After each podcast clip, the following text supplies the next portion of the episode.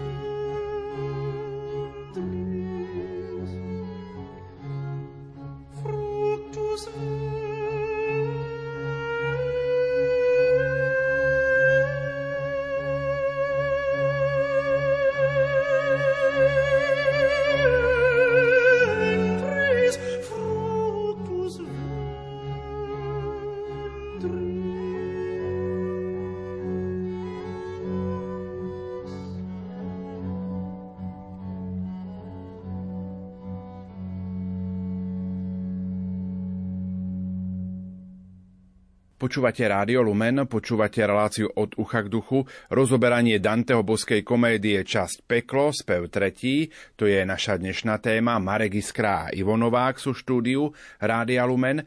Prv ako začneme rozprávať o spomínanom speve treťom, Marek, keď si nám poslal podklady na dnešnú reláciu pri názve spev tretí bolo v zátvorke lenivosť. Prečo táto lenivosť? Zvedavý som trošku. Áno, áno, najskôr musíme prejsť pekelnou bránou, pretože práve v treťom speve už budeme prechádzať cez pekelnú bránu, ktorá má v sebe taký trojveršový nápis.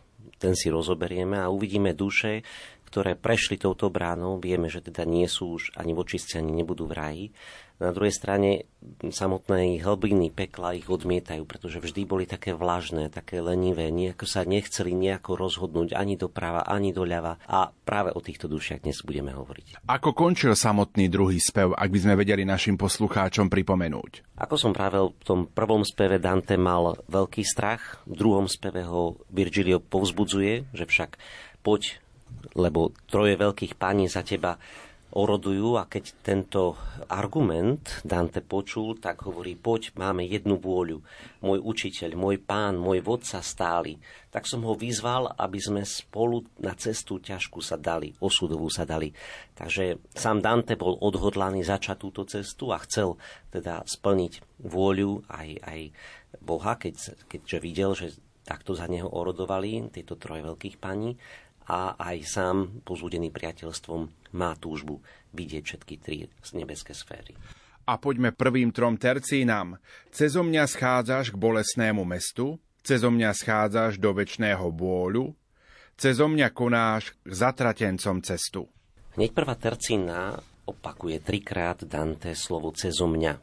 Takže nevieme ani čo čakať, ale opis je jasný. Bolestné mesto, väčší bôľ, zatratenci cezo mňa. Takže začína sa nejaká, nejaké miesto, e, ktoré je rozhodujúce, ktoré je miestom prechodu, kým prvé dva spevy boli opisom ako takým úvodom, tak naozaj teraz vstupujeme cez tú pekelnú bránu a stojíme pred tým bodom, pred tým miestom, cez ktoré už potom niet, niet návratu väčšnému bôľu. Ešte ďalej ten nadpis pokračuje. Spravodlivosť tu pohla Božiu vôľu, a s Božou mocou do hlbín ma vsádza najvyššia múdrosť s prvou láskou spolu. Len veci väčné boli prv a hrádza väčná, som tiež mňou končí sa púť zemná. Nedúfaj nik, nik nevíde, kto vchádza. Takže toto sú prvé tri tercíny druhého spevu, ktoré vlastne reprodukujú nápis na pekelnej bráne. Cezo mňa schádzaš k bolestnému mestu, cezo mňa schádzaš do väčšného bôľu, cezo mňa konáš zatratencom cestu. A potom ďalšie dve tercíny, ktoré hovoria o výsadách Najsvetejšej Trojice, spravodlivosť, ktorá je obrazom Boha Otca, Božia moc, ktorá je vsadená do hlbín a jej obraz Syna. A múdrosť s prvou láskou spolu je obrazom Ducha Svetého. To je stále nápis na pekelnej bráne.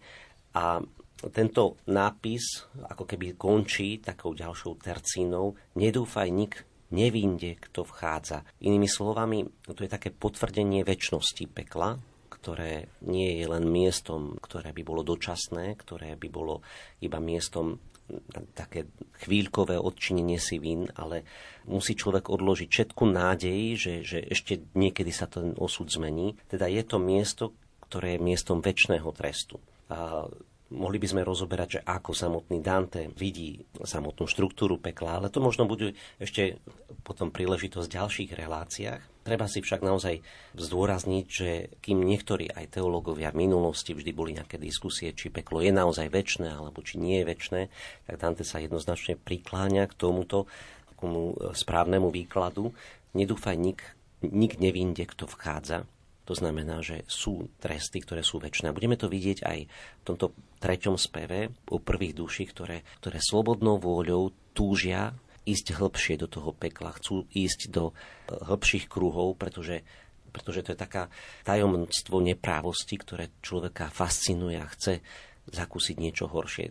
Myslím si, že práve aj, aj tento opis zla a jeho tajomné, tajomné prilnutie človeka k zlu je tiež prínosom pre človeka, aby si reflektoval na svoju ľudskosť a uvedomil si, že hadám toto nechcem. A, a preto opis týchto udalostí, také vyjavenie pravdy aj našej duše, na čo sme stvorení, je neskutočne polučťujúce a pomáhajúce človeku a jeho duchovnému životu. Možno otázka, kedy sa vlastne zrodilo peklo?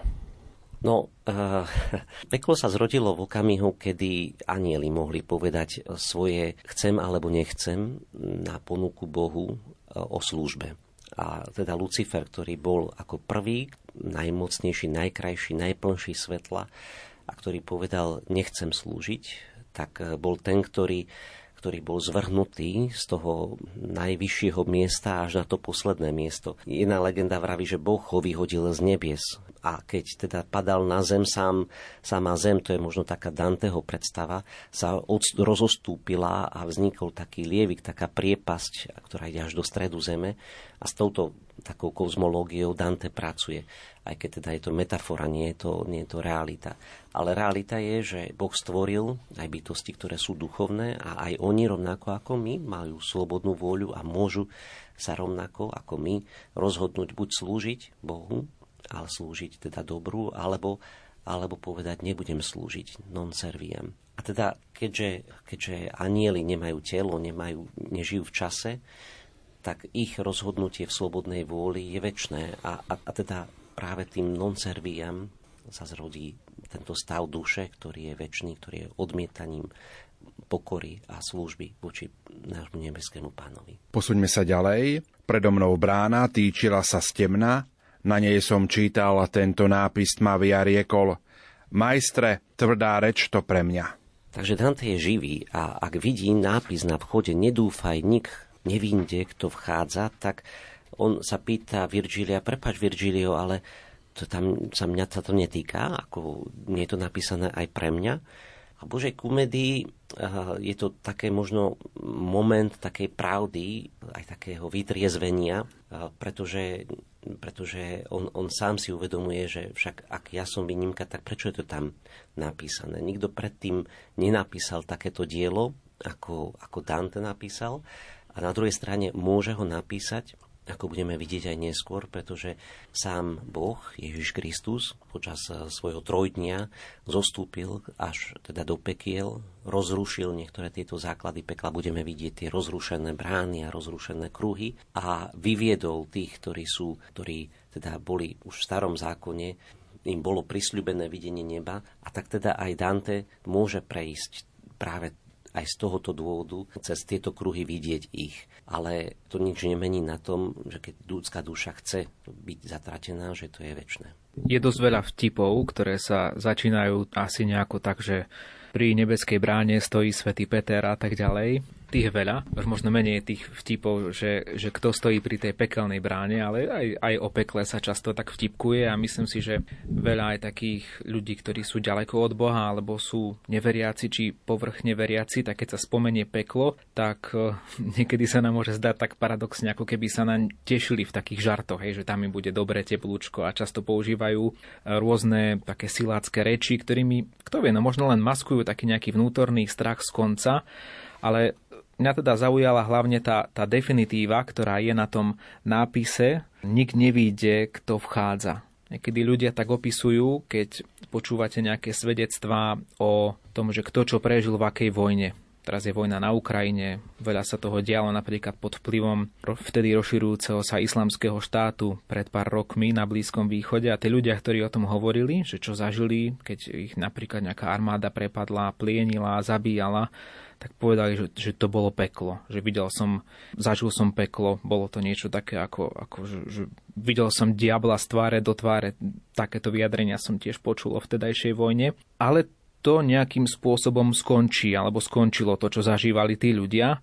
Čiže nebolo to, nebolo to väčné, ale to najhoršie, čo vidíme na tomto nápise, je to, že je to väčné, pretože je tam napísané, že nedúfaj nik, nik nevíde kto vchádza. Je to definitívne. A Marek nám často aj pri, pri tých e, online sedeniach, ktoré máva so svojou skupinkou, kde vysvetľuje Danteho komédiu, tak často tak hovorú, že duša má stále túžbu slobody a túžbu nekonečná.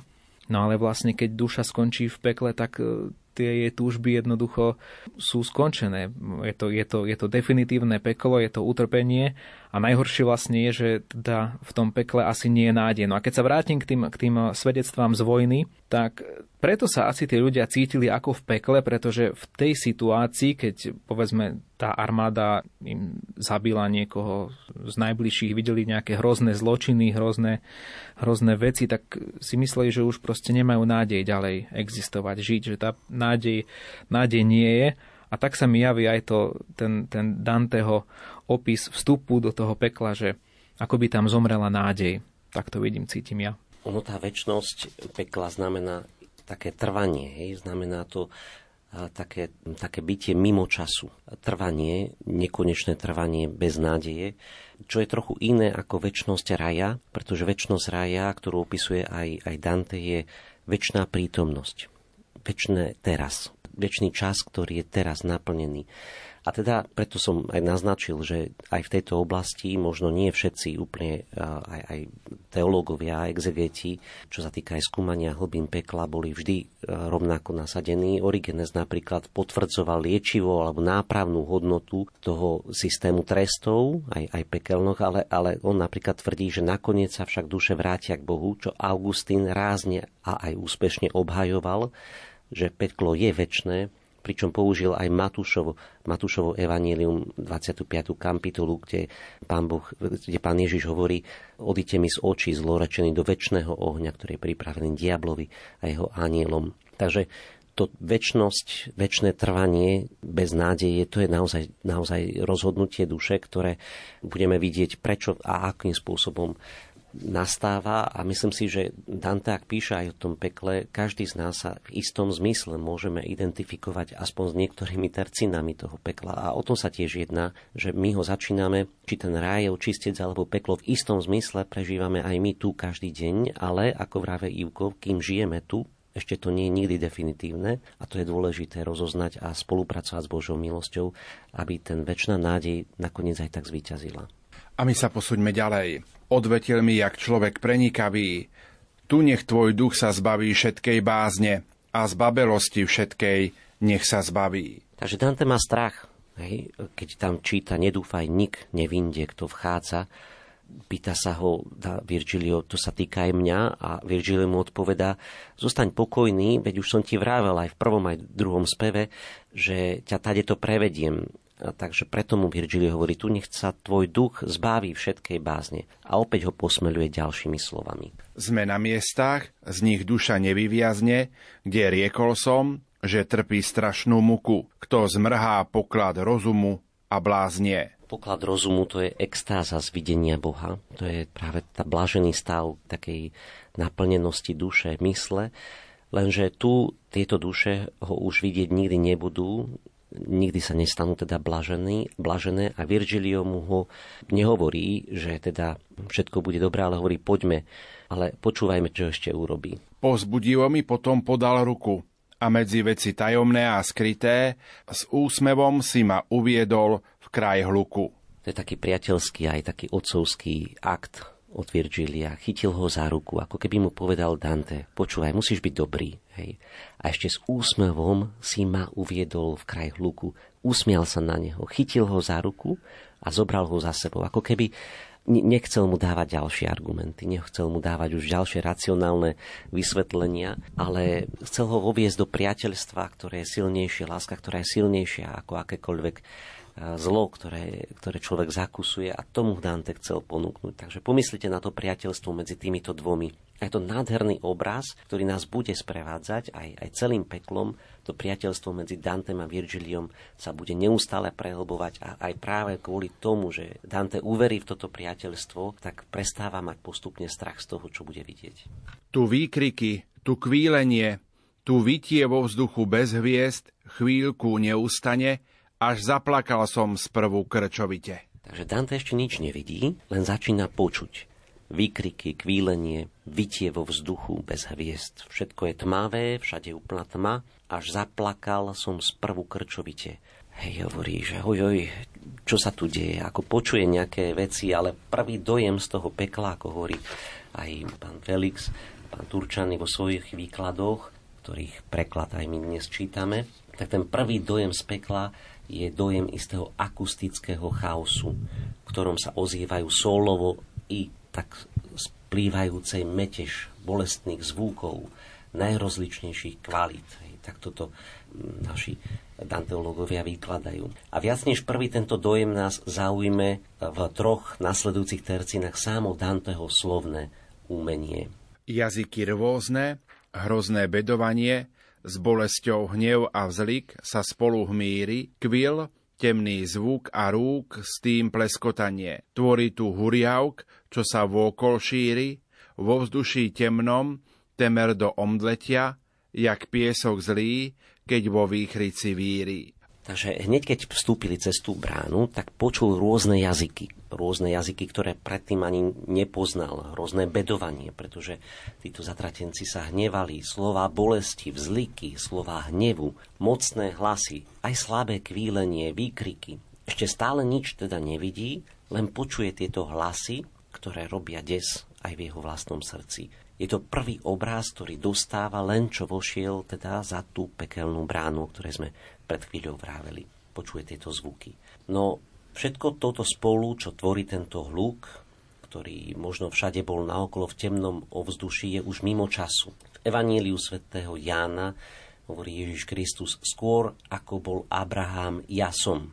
A tu treba povedať, že na oko by sa nám zdalo, že je tam taká gramatická chyba, že by tam malo byť skôr ako bol Abraham, ja som bol, že by pán Ježiš mal povedať. Ale nie je to chyba, lebo to znamená, že skôr ako bol Abraham, Boh je. Bez Boha by nebol ani čas, ani minulosť, prítomnosť, ani budúcnosť. A preto to ja som Ježiša Krista, alebo ja som ako Boha, tu vidíme ako odmietnutie tej prítomnosti a dostane, dostane sa dá duša mimo nádeje, mimo toho kontext nádeje, mimo času to je to hrozné ovzdušie, ktoré bez času plus výchrica, ktorý múti, čierny prach, má Dante ako prvý dojem, ktorý vchádza, keď vchádza do pekla.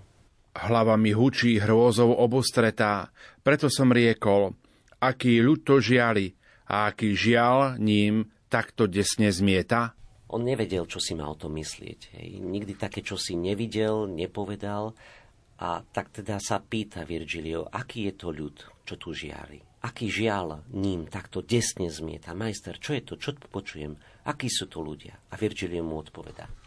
Odvetil mi, ten viervár neustály prenasleduje biedných pozemšťanov, čo žili hore bez hany i chvály. Takže Virgilio mu vysvetľuje, že tento prvý kruh, prvý druh odsúdencov, ktorí hneď e, sú za pekelnou bránou, ktorý teraz počuje, hoci ho ešte nevidí, to sú tí, čo boli počas života leniví rozhodovať sa. Hej, to, preto sme hovorili aj o tej lenivosti. Ktorí nikdy nechceli urobiť nejaké rozhodnutie. Teda neboli to takí lenivci ako takí, že mne sa nechce, ale ktorí boli leniví duchom, hej, ktorým sa nechcelo rozhodnúť. Ja neviem, ja ešte uvidím, ja neviem ešte, ako budem zajtra, a, alebo koho budem voliť. Zostanem neutrálny, uvidím, ako sa to vyvrbí. Nie, ty si živý Hej. A teda Boh ti dal hlavu na rozmýšľanie a aj v rôznych, aj v rôznych situáciách musíš zaujať stanovisko, lebo je dobre zaujať stanovisko, je to ľudské. No a niečo také nové, kreatívne, vymysli niečo, urob niečo. Hej. Nezostaň len tak lenivý, len tak ležiaci. A pohni sa. Hej. To je niečo, čo je život, čo, čo teda Boh nám dal tento život. A preto Virgilio hovorí, tu sú tí, ktorí hore žili bez hany, ale aj bez chvály. Teda kto sú tí? Hej? Kto sú? Teraz ešte ďalej Virgilio vysvetľuje, kto sú to títo duše. Keď si vlastne preložíme ten umelecký jazyk, čo žili hore bez hany a chvály, tak si uvedomíme teda, ako už aj Marek naznačil, že teda povedzme, že, že, že sú to ľudia, ktorých nikto nejako nechválil, že nič svetoborné povedzme v živote asi, asi neurobili, ale neurobili ani nič zlé. A mňa to napríklad prekvapuje, toto, toto tu, že takíto ľudia sú v pekle, veď ale však ale takí sme skoro všetci v dnešnom svete.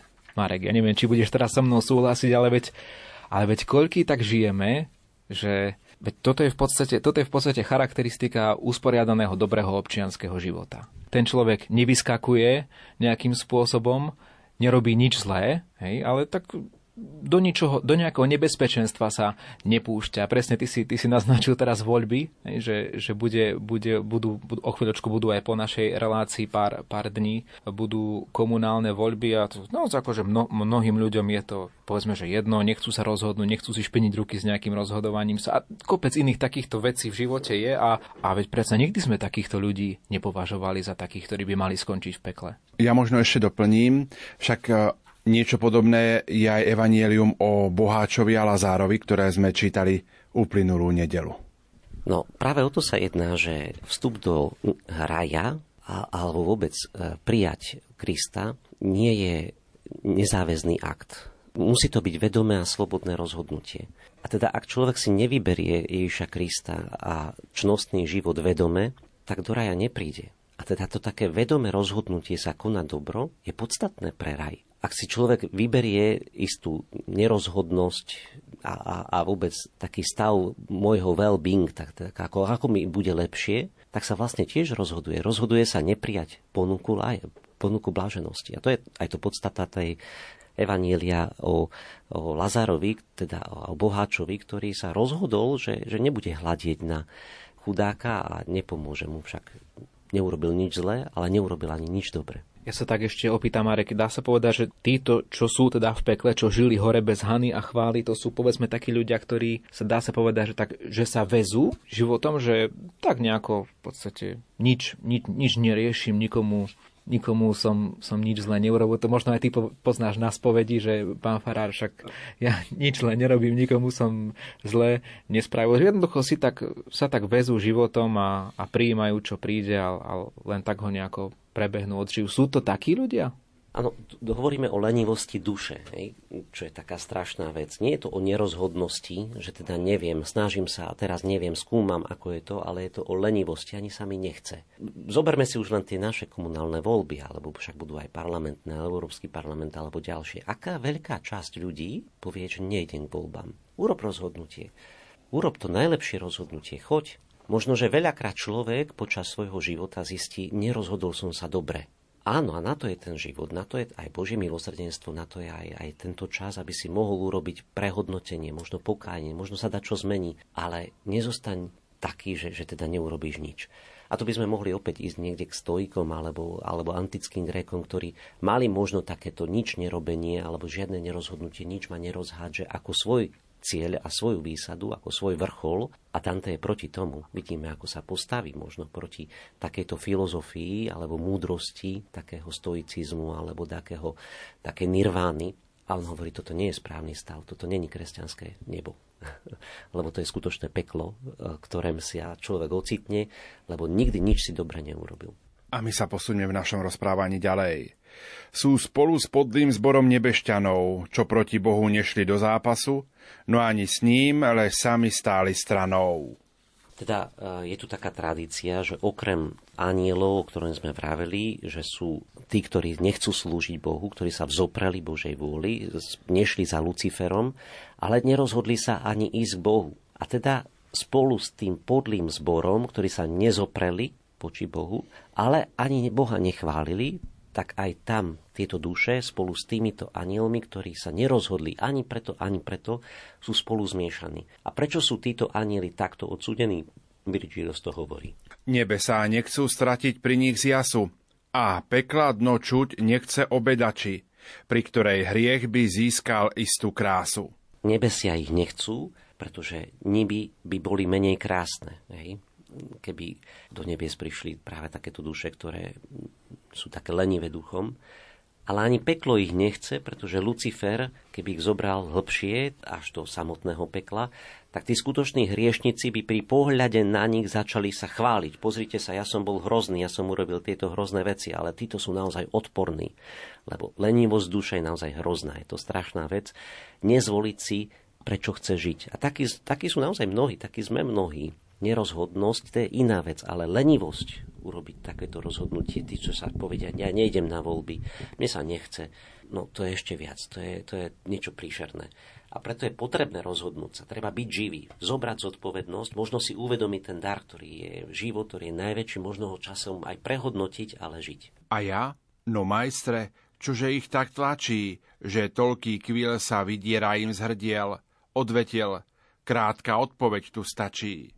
Dante sa pýta Virgilia, prečo tak kričia? A on mu povedá, hneď ti na to poviem. Nádeje na smrť nemá viac ten kredel a slepé žitie je tak na nič hodné, že závidia už každý iný údel. No pokiaľ tí ostatní očakávajú posledný súd, tak títo ani len to už ich nebude nik ani len súdiť. Ako keby Boh im povedal, a čo vám, čo mám súdiť? Títo si nič nevybrali, ani ja na nich nemám čo súdiť. Slepé žitie je tak na nič hodné, píše Dante, že závidia každý iný údel. Pozrite sa na to protirečenie, ktoré Dante použil. Tí, ktorí nerobili žiadne rozhodnutie, ktorí nemali odvahu, ktorí neprejavili živosť ducha, nežili život lebo iba asi nejakým spôsobom sa viezli na takej vlne, tak to je slepé, vlastne slepé žitie, ktoré je na nič hodné. A Dante vlastne tieto duše, ktoré ani nemali, nežili, dá sa, dá sa povedať, tej duše nežili, hej, tak ani nemajú a nemôžu mať ani nádej, ani len na smrť, nie len na život. Sú také, aké sú. Hneď za bránami pekla. Bôl pre nich sotva, koho v svete bodne. Nezná ich svet, je zhrdavý k ich davu. Neuvravme o nich, Pozri len a poďme. Jednoducho Dante nimi doslova pohrda. Tento verš, taký 51. aj tak zľudoval najmä, teda v talianskej literatúre, nevráme o nich, pozri len a poďme. V Taliansku je to zľudovalý verš hej, a je to také pohrdnutie, že napokon sa neubráni ani istým sympatiám k veľkým hriešníkom v tomto duchu, pretože tí aspoň niečo chceli, ale tým nechcem schvalovať hriech, len, len toto nedá sa ani o nich čo povedať.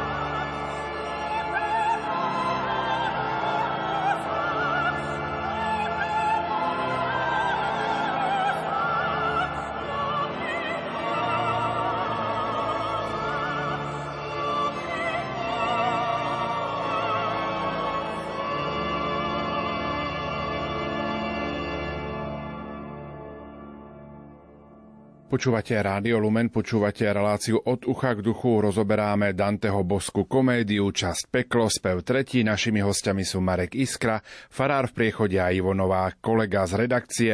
A pokračujme ďalej. A pozrúca som zliadol na zástavu, čo tuším, preto sa tak rýchlo krúti, len aby vyhla pokojnému stavu. V slovenskom preklade pán Turčany zvolil slovo zástava, v talianskom texte vidíme handru, Hej, ten text, originál, slovo zástava e, sa rímuje pokojnému stavu, zástavu a v sebe obsahuje aj zástava to slovičko stav, takže je to pekné slovo. V taliančine slovo handra je troška také pejoratívnejšie, pretože títo, títo nerozhodné duše tu teraz musia naháňať za roztrhanou handrou ktorú nejakú vidia pred sebou a tento dav nespokojných duší sa naháňajú len preto, aby neboli pokojné. Roztrhajú zliadu nad, teda a pozrú sa zliadne na takú handru, roztrhanú handru a tuším, preto sa tak rýchlo krúti, len aby sa vyhla pokojnému stavu. Takže tieto duše hľadia na takú roztrhanú handru, ktorá sa rýchlo krúti hľadia na ňu a behajú za ňou len preto, aby sa vyhli pokojnému stavu. Treba povedať, že Danteho princíp pekla je tzv. kontrapasso, to znamená, že buď v tom pekle duša prežíva opak toho, čo si chcela navodiť, alebo práve ako keby naplnenie toho, čo chcela. Kontrapaso teda znamená taký ten protiklad toho, čo, čo žila na, na, na zemi. A teda, ak tieto duše chceli žiť vždy tak pokojne, nerozhodne, tak teraz naopak musia behať za takou handrou a za ňou taký veľký dav sa rúti, že by som nikdy nebol veril púte, tak obrovské, že pritiahli už k smrti. Takže vidíme zástupy ľudí a Dante ani neverí, že toľky žili už na zemi, že toľky už pomreli a že všetci behajú za touto roztrhanou handrou a on hovorí, že v živote sa mi nechcelo nikdy veriť, že toľkýto ľudia nechceli nasledovať žiadne znamenie, nejakú ideu, nejakú myšlienku, žiadny ideál, nikdy nechceli nasledovať niečo, čo by sa dalo veriť, čo by podľa nich bolo správne alebo nesprávne a možno by to neskôr prehodnotili. Aj Dante sa mýlil, Dante sa prehodnotil, ale potom našiel tú správnu cestu. A, a Dante sa teda čuduje, to Adam nie je možné, že toľko ľudí žilo vo svete len tak. My sme ešte nepoužili také slovo, že apatia. Toto asi dosť tak vystihuješ, apaticky žiť. Že sú ľudia dnes naozaj často aj apatickí. Ja si im ani nečudujem, že sú povedzme apatickí na politiku. Ty si Marek spomínal komunálne voľby, ale tak mm, človek, keď to niekedy sleduje, tak má také pokušenie apatie, že na to, ja na to naozaj už kašlem a vôbec sa tým, sa tým nechcem zaoberať. Na druhej strane by som chcel vyzdvihnúť to, že pokiaľ teda to je tak vážne podľa Danteho, že keď človek nemá nejakú ideu, nemá nejakú vec, pre ktorú žije, niečo ne- nenasleduje, že zas aké vznešené je to, čo sa častokrát považuje za, za také podradné, že keď, keď žijeme taký život, povedzme, že, že, že, sa, že sa o niekoho staráme, žijeme pre niečo, a neviem, napríklad deti opatrujú svojich nevládnych rodičov alebo manžel, manželku, manželka, manžela, že aký obrovský a vznešený vlastne taký, taký cieľ žitia to je. A častokrát tá spoločnosť jej to dáva tak nejako do úzadia, však dávame rodičov, starých rodičov dávame do domovov sociálnych služieb, tam ich odsúvame, aby sme mohli pre niečo svoje a pre niečo väčšie žiť. Ale vlastne, keď sa nad tým zamyslíme, že, že, že aký, aký, aký vznešený životný cieľ je napríklad presne toto, čo aj mnohí poslucháči Rádia Lumen, však ja sa s nimi stretávam, viem, že presne žijú pre toho partnera, ktorý je chorý, alebo žijú pre tú svoju mamu, pre toho svojho, svojho otca, že chcú splatiť nejaký ten dlh a, a pritom presne nemôžu si užívať tie lákadla sveta, že nemôžu cestovať, nemôžu, ja neviem, toto vidieť, toto, toto zažiť, ale majú ten vznešený cieľ, že nie je to presne tá, tá apatia, apatia k životu, o ktorej, o ktorej hovorí Dante. A, a k tej apatii sa môžeme veľmi ľahko dostať, však, však v podstate to sú ľudia, ktorí majú všetky možné prostriedky, predpokladám, na život, nie sú nejako extra chudobní alebo tak, ale jednoducho sú apatickí voči všetkému. Iba napadlo tiež, že mnoho ľudí, myslím si, že pracuje preto, aby malo peniaze a potom, keď má peniaze, tak si e, dovolí alebo chce žiť skrze tie peniaze to, čo ono chce. A nehovorím, že je to zlé. Ale potom príde situácia ako, ako inflácia, ako možno pandemické roky a, a keď sa toto zmení, tak dostávame sa možno práve do takých kríz a bolesti a apatie. možno depresie, by sme to inými slovami tiež mohli povedať, kedy zrazu sa nedieje tak, ako som to ja chcel. A práve to je také tiež upozornenie, že a dobre si sa rozhodol pre dobrý cieľ, preto sa naozaj oplatí žiť a namáhať. Nezarábaš iba preto, aby si teda mohol si žiť to, čo ty chceš.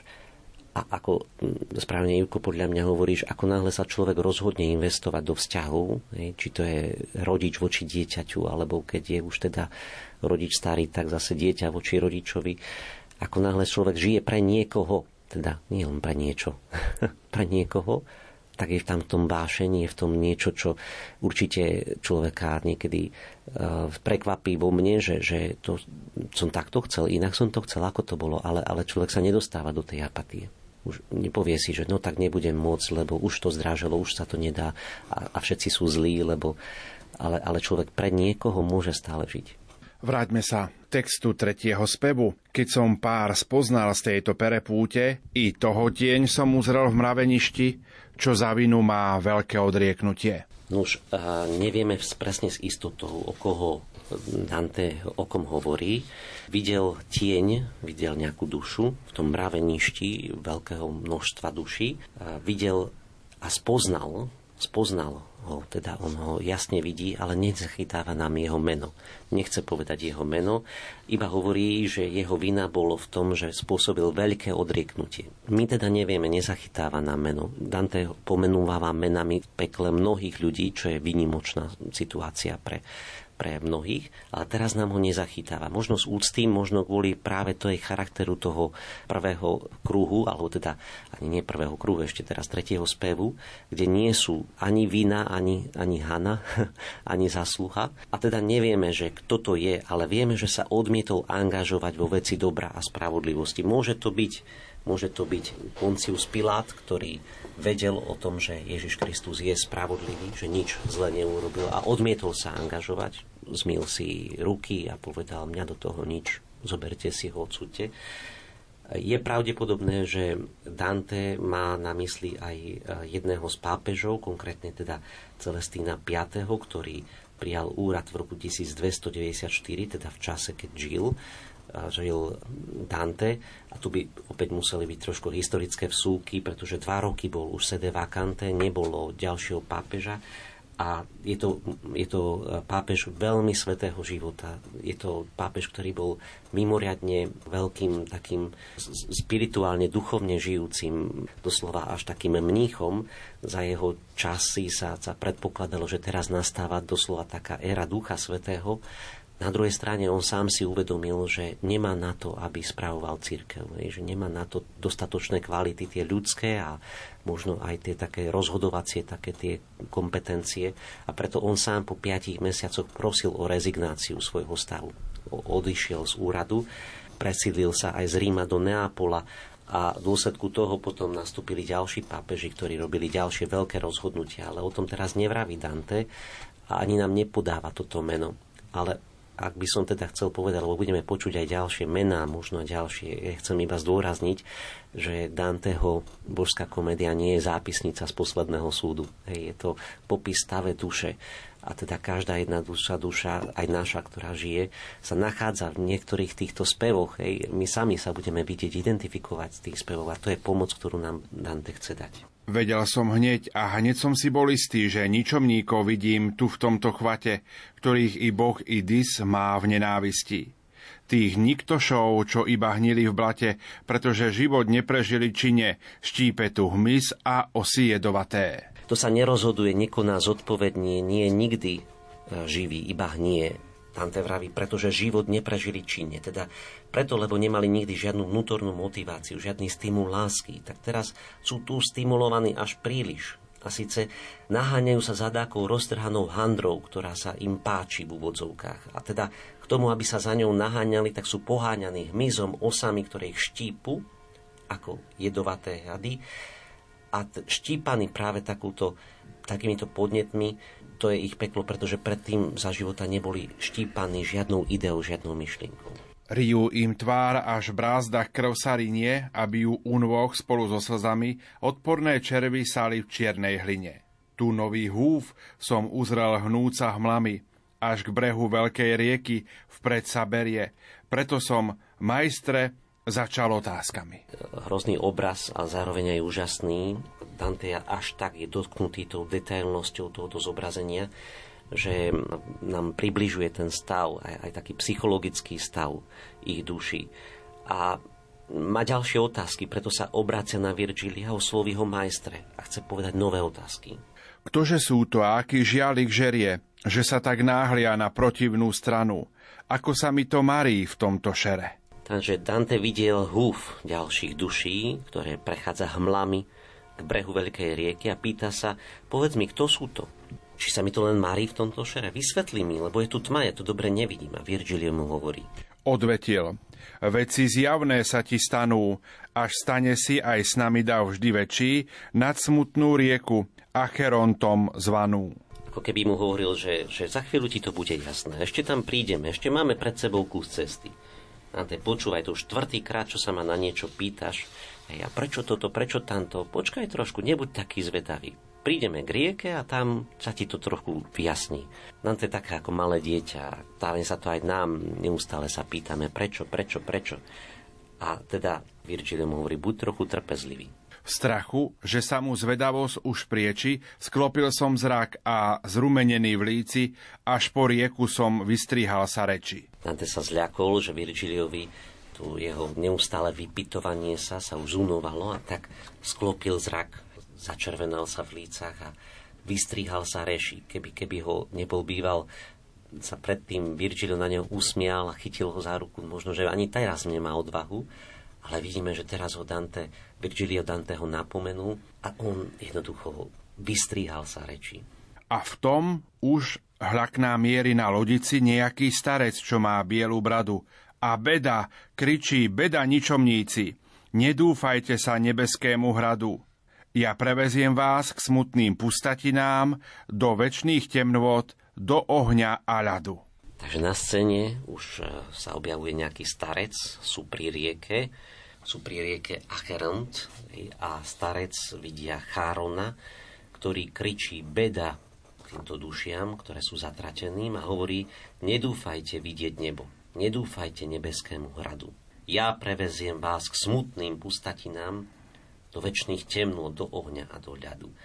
A že ďalej pokračuje tento starec na loďke svoju reč, ale začína vravieť to, čo vraví, keď sa pozera na Danteho ako živého človeka, lebo Dante má telo, hej, keď ide do, do pekla, zľakol sa, pretože Dante je živý, je teda iný ako ostatné mŕtve duše a jemu vraví. No ty tam vzadu, duša živá, inám pohniže sa a od mŕtvych mi odíď ale keď videl, že sa nepohýnam, riekol, ty nemáš týmto miestom schodiť, po inej ceste, v inej loďke malej, spôsobom iným príde sa ti brodiť. Nehovorí to tu priamo, ale inými slovami hovorí, aby išiel do očistca. Iná loďka, viac nežná, viac malá, tá ťa má priviesť na tvoje miesto. Ty nemáš ísť čo so mnou.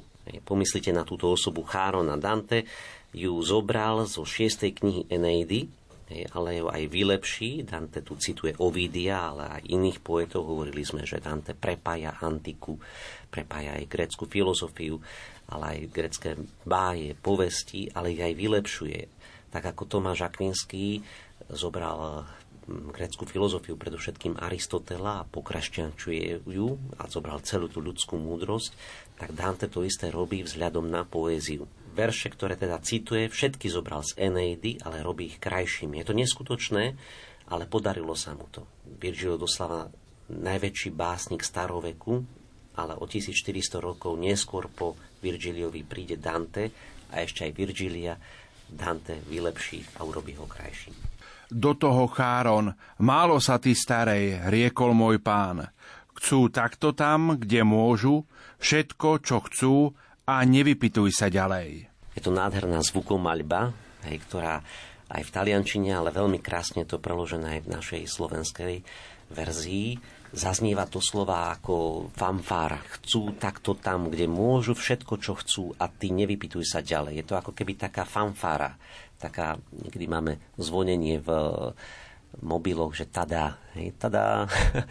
tak e, toto sú doslova verše, ktoré tvorili tieto melódie niektoré, dá sa povedať, že neskôr tieto verše vošli do piesní, či do zvonení v mobiloch. Chcú všetko tam, čo môžu, nevypýtuj sa ďalej. A tu je taký pôvod týchto, týchto melódií ešte bez núd, neznotovaný, ale predsa s touto melódiou, tou jazykovou melódiou súvisí aj, aj taká súčasť nášho života, hoci o tom veľakrát nevieme. No a touto formulou Virgilio povedá Cháronovi, málo sa do toho starej, riekol môj pán. Chcú takto tam, kde môžu všetko, čo chcú, a ty sa nevypýtuj ďalej, počúvajme, čo nasleduje. Prievozník stíchol, zhladil drsnú kožu, ktorá mu tvorí pod očami dvomi ohnivé kruhy, sálajúce hrvozu. Ale ten zástup od úlaku chromí, bledňa škrípe zubami a stená, keď obsah krutých slov si uvedomí. Obraz e, Chárona vošiel do maliarstva. Hej, aj Michelangelo, kto ste boli v Sixtínskej kaplnke, tak e, je práve na stene, čelnej stene v Sixtinskej kaplnke obraz posledného súdu a tam je Cháron aj s lodičkou, aj, aj s loďkou plnou duší, tak ako to presne v tomto speve pomenúvala Dante, a teda Michelangelo žil, keď božská komédia už bola napísaná a inšpiroval sa práve touto Danteho víziou. Preto to aj namaloval, ako je to tam. Takže loďka je plná, plná, ale už sú to nie tí, ktorí sú leniví duchom. Preváža na druhý breh ďalšie ľudské duše, ktoré prahnú, ktoré chcú ísť niekde inde, ktoré chcú ísť ďalej, ktoré chcú ísť do ďalších kruhov. Je tu taký aj, aj zachytený psychologický stav duše, pretože ten zástup od úľaku chromí, bledne, škrípa zubami a stena, keď obsah krutých slov si uvedomí. To sú také hrozné slova, ktoré sú reakciou duše na, to, na ten cháronov výrok, teda aby sa zriekli akejkoľvek nádeje preklína Boha, ľudské pokolenia, rodičov, miesto, čas i samo seme, semena svojho, svojho narodenia. Takže oni nielen zlorečili a preklínali Boha, ale preklínali aj svojich rodičov, generácie svojich predkov, preklínali deň svojho narodenia, deň, kedy sa narodil aj ich otec, starý otec. To je hrozná vec, pretože ešte si len začali uvedomovať, čo ich čaká, ale všetko je veľmi neskoro na brehu rieky, na samom jej leme, kam prídu všetky neznabožné tvory, zhromažďujú sa zo všetkých strán zleme. A zloduch Cháron, ktorému zrak horí, znameniami ich zvoláva a búcha, každého veslom, kto sa o neskorí. Takže všetky tvory, ktoré nemali bázeň pred Bohom, ktoré žili sami pre seba, nežili pre Neho, pre, pre niečo, pre niečo vznešené, žili sami pre seba, tak e, tu ich zlo, zhromažďuje tento zloduch Cháron a akúkoľvek dušu, ktorá nechce ísť, tak on donúti. Hej, nasleduje jedno prirovnanie. Podobne ako za jesene sprcha, list za listom, až vetvy stále hladšie, napokon celkom pozbavia sa rúcha. Aj Adamovo pleme zlé tak plače, keď postupne dol z brehu odpadáva, jak vtáčie kredle na znamenia dačie. Tak unáša ich do tmy vlna tmavá a sotva jedny k brehu dorazili, už nový dáv sa dohromady dáva. Takže také nádherné poetické prirovnanie, aj teraz máme jeseň, sprchajú listy z našich stromov a, a to je vlastne aj prirovnanie Danteho.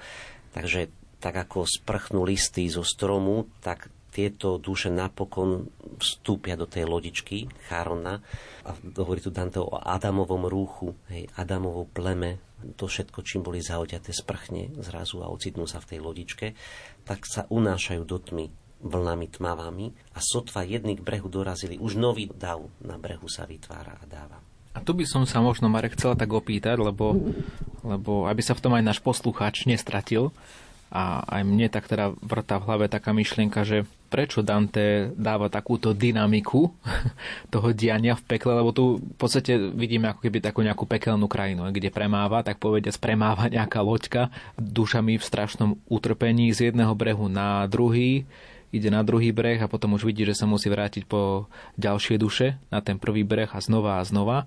Takže taká zaujímavá dynamická scéna a vidím aj v tých materiáloch, ktoré tu spoločne máme, na ktoré pozeráme presne aj to vyobrazenie toho procesu vlastne tej loďky a to, ako to ten Cháron prenáša. Aký, aký je taký význam tohto, hej, že prečo tie duše sa niekam hýbu, lebo však, však, však sú v pekle, hej, že či idú z jedného pekla do druhého pekla, alebo ako to, ako to chápať, ako tomu rozumieť. Naozaj sa pýtam možno aj tak za poslucháča, aby sme toto tak e, zrozumiteľne vysvetlili. Myslím si, že po tom, ako sme vstúpili do pekelnej brány, cez pekelnú bránu do toho predpeklia, tak toto nazývajú aj nejakí danteológovia, tak videli sme nesmierny dav duší, ktoré sa nerozhodli nejako. Ani pre jednu, ani pre druhú možnosť. Ale potom prichádzajú k ďalšiemu takému momentu zmeny, premeny, tak ako bola brána, tak teraz je to rieka Archeon, kde je prevozník Cháron, mytické postavy, ale Dante ich pokresťančuje. A tam idú duše, ktoré odmietajú byť takéto vlážne a lenivé, ktoré chceli niečo robiť v živote, možno zlé, a, a preto vlastne nechcú sa identifikovať s týmito dušami, ktoré sú v tomto predpekli, tak toto nazveme, a ktoré, ktoré pre, žili pre nejakú možno neresť, pre nejaký hriech, ale boli, boli niečím naplňané. To je taká aj tajomstvo zla, hej, ktoré v nás niekedy je, vnímame ho, že, že nás niekedy to zlo opantáva a túžime po ňom. Tak aj tieto duše chcú ísť inde, nechcú tam byť a preto nasadajú do tejto lodičky.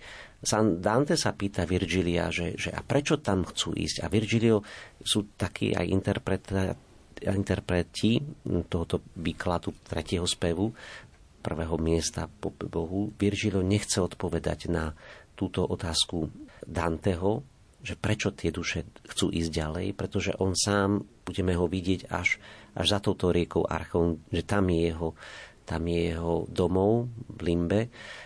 A, a teda to tajomstvo zla, tajomstvo neprávosti, ktoré nás niekedy núti konať a konať nesprávne, je tiež tajomstvom. Pýtaš sa tiež na niečo, čo možno ani samotný Virgilio presne nepovedal, ale sami vnímame, že niekedy nás hýbe niečo zlé a idem urobiť niečo zlé. My sa pýtame, a prečo to, to, to vlastne som tu robil? No a nevieme si na to tiež niekedy povedať, len vieme, že nie vždy človek zostane nielen apatický, ale, ale zostane prekvapený, že to, to som naozaj urobil a prečo som to urobil. A nevie si povedať. A poďme k vyvrcholeniu tretieho spevu. Synku môj, riekol majster ušlachtilý, ľud, ktorý zmiera s Bohom nezmierený, zo všetkých krajín najprv sem sa schýli a potom letí cez zlovesné peny, bo spravodlivosť Božia ho tak bodá, že sa už bázeň na túžbu mu mení. Takže na tomto mieste prehovoril Virgilio, aj to veľmi pekné, pretože Dante predtým sa zahambil, zčervenali jeho líca a neodvážil sa nič pýtať.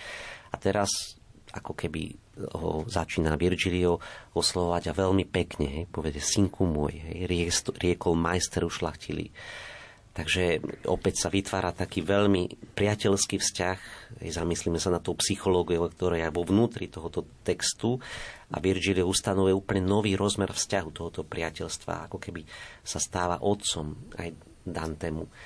A hovorí mu, že teda tu vidí duše, ktoré predtým sa Boha nebali povedzme to tak, že nemali bázeň pred Bohom. A zrazu sa ocitli na loďke, lebo majú túžbu ísť na inú stranu rieky. Hej, pretože Boh im dal túžbu po ňom a oni to odmietli, tak oni chceli niečo, na rozdiel od tých duší, ktoré zostali tam pred riekou Acheron, tak tieto chceli niečo, možno zlé chceli. Je to tak, že chceli zlé, chceli niečo zlé.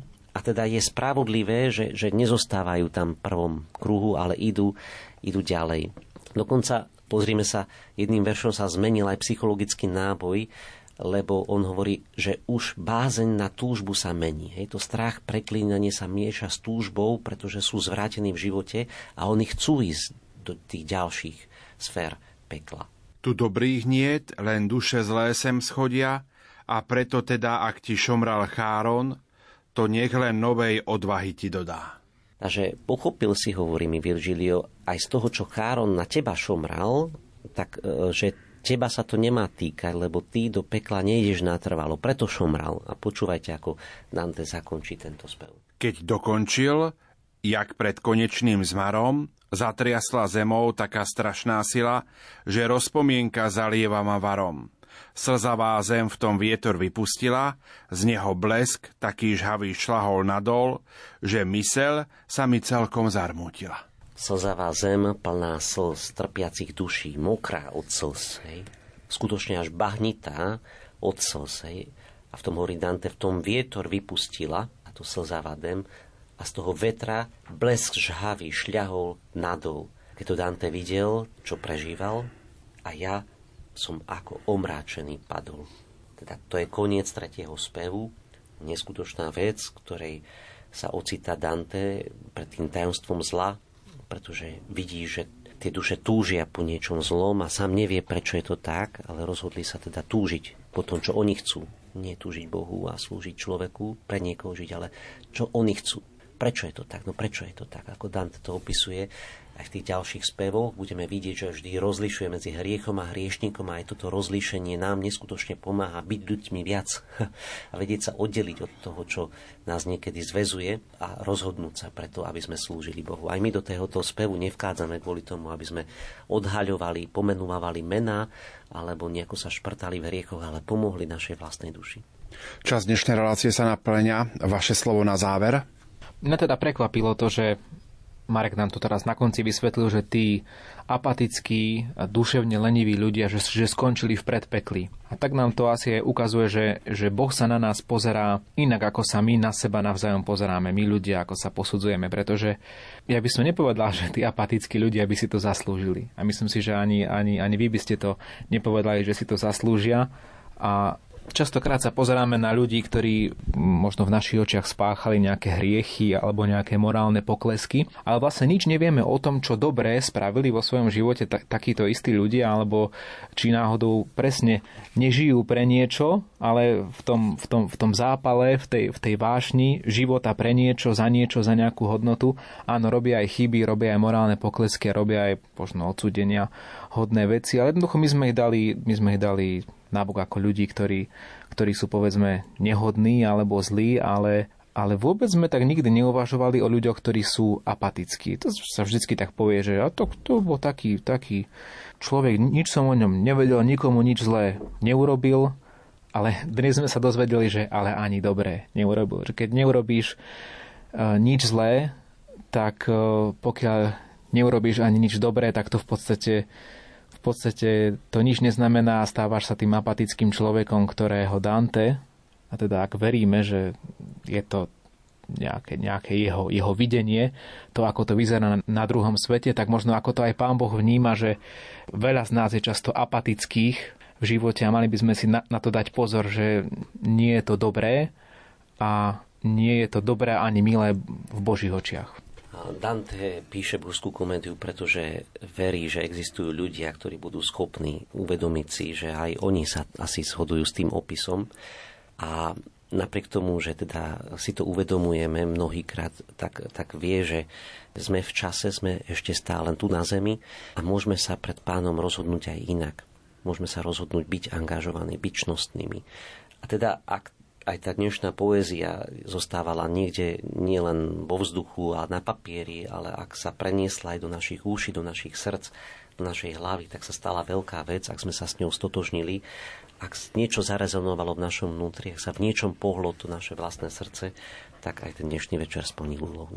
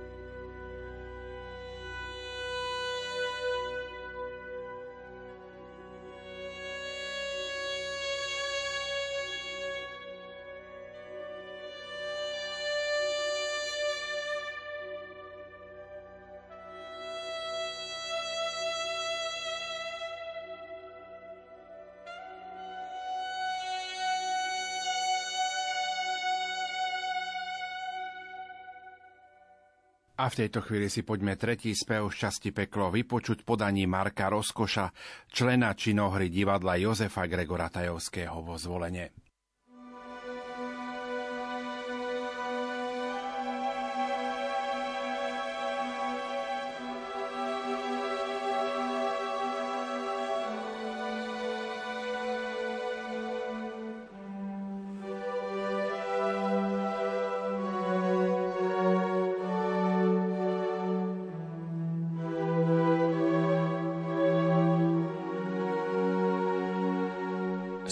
Tretí.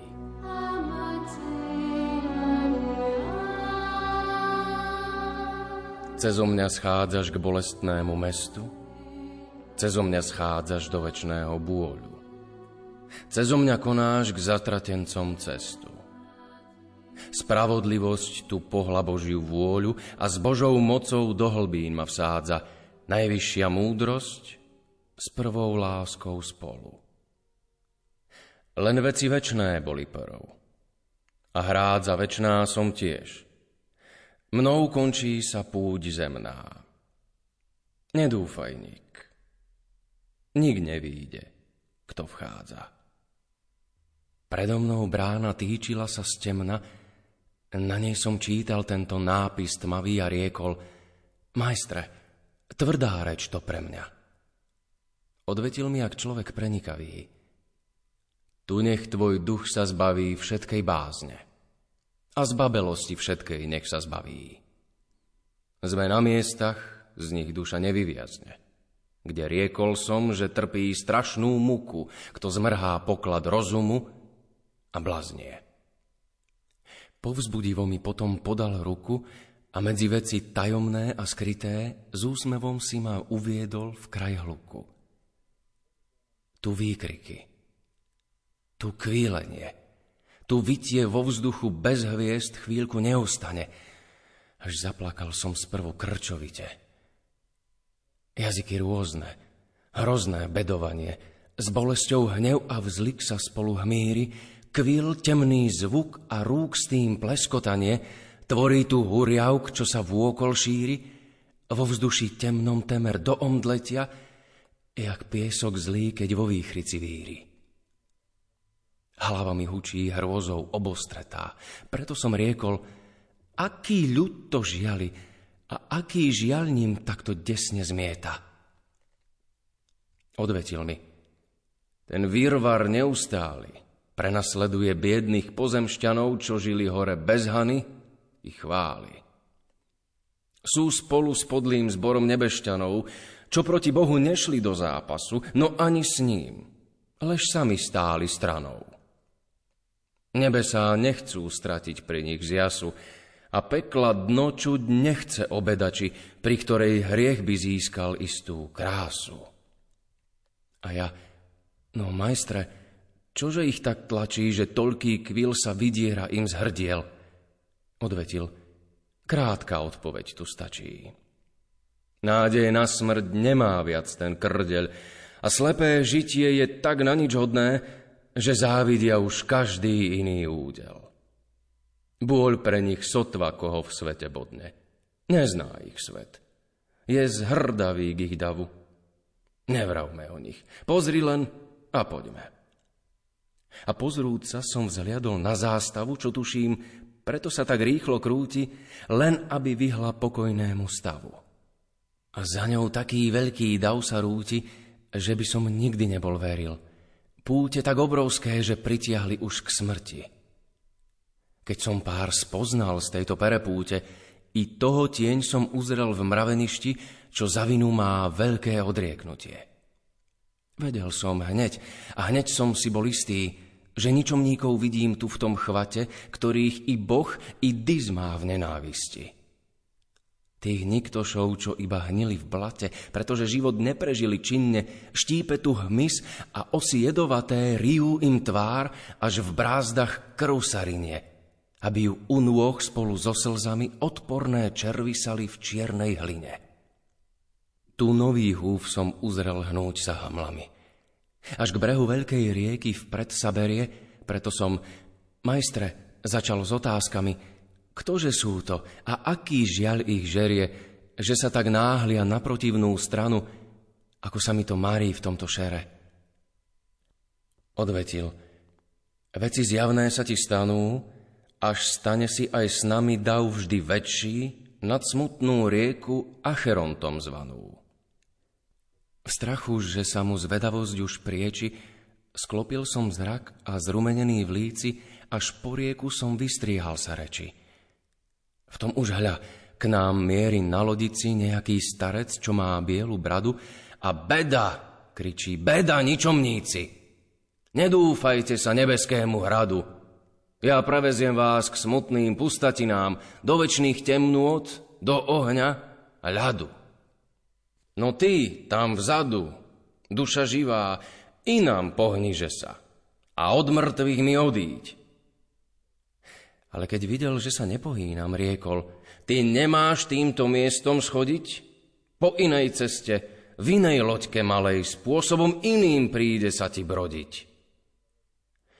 Do toho, Cháron, málo sa ty starej, riekol môj pán.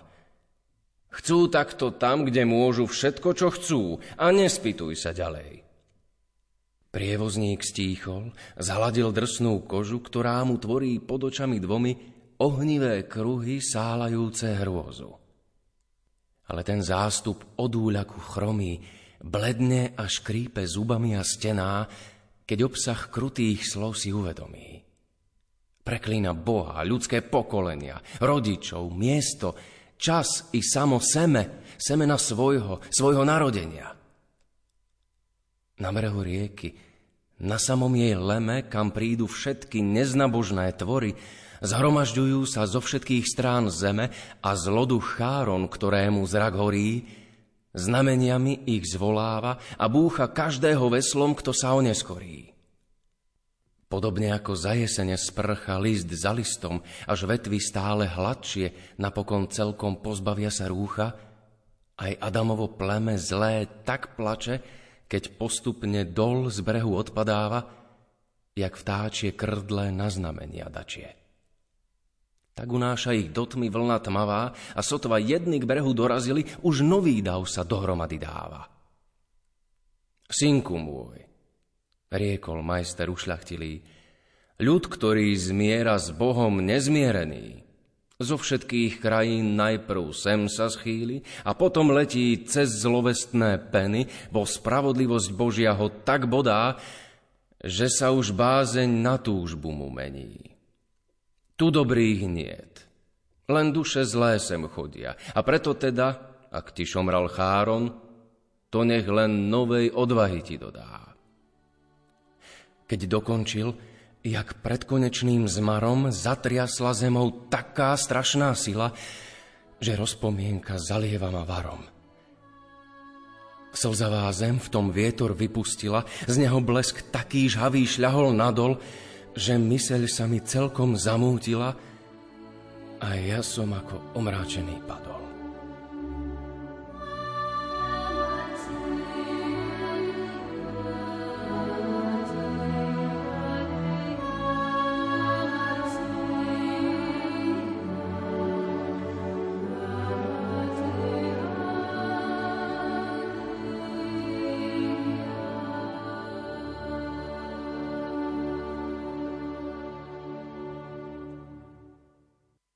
Viac sa do dnešnej relácie nezmestilo. Za pozornosť vám tejto chvíli ďakujú Marek Iskra, farár v priechode. Marek, požehnaný večer. Požehnaný príjemný večer. A kolega z redakcie Ivo Novák. Ivko, aj tebe požehnaný večer. Ďakujeme všetkým, ktorí ste nás počúvali. Do počutia. Za pozornosť vám tejto chvíli ďakujú majster zvuku Marek Rímovci, hudobná redaktorka Diana Rauchová a moderátor Pavol Jurčaga. Do počutia.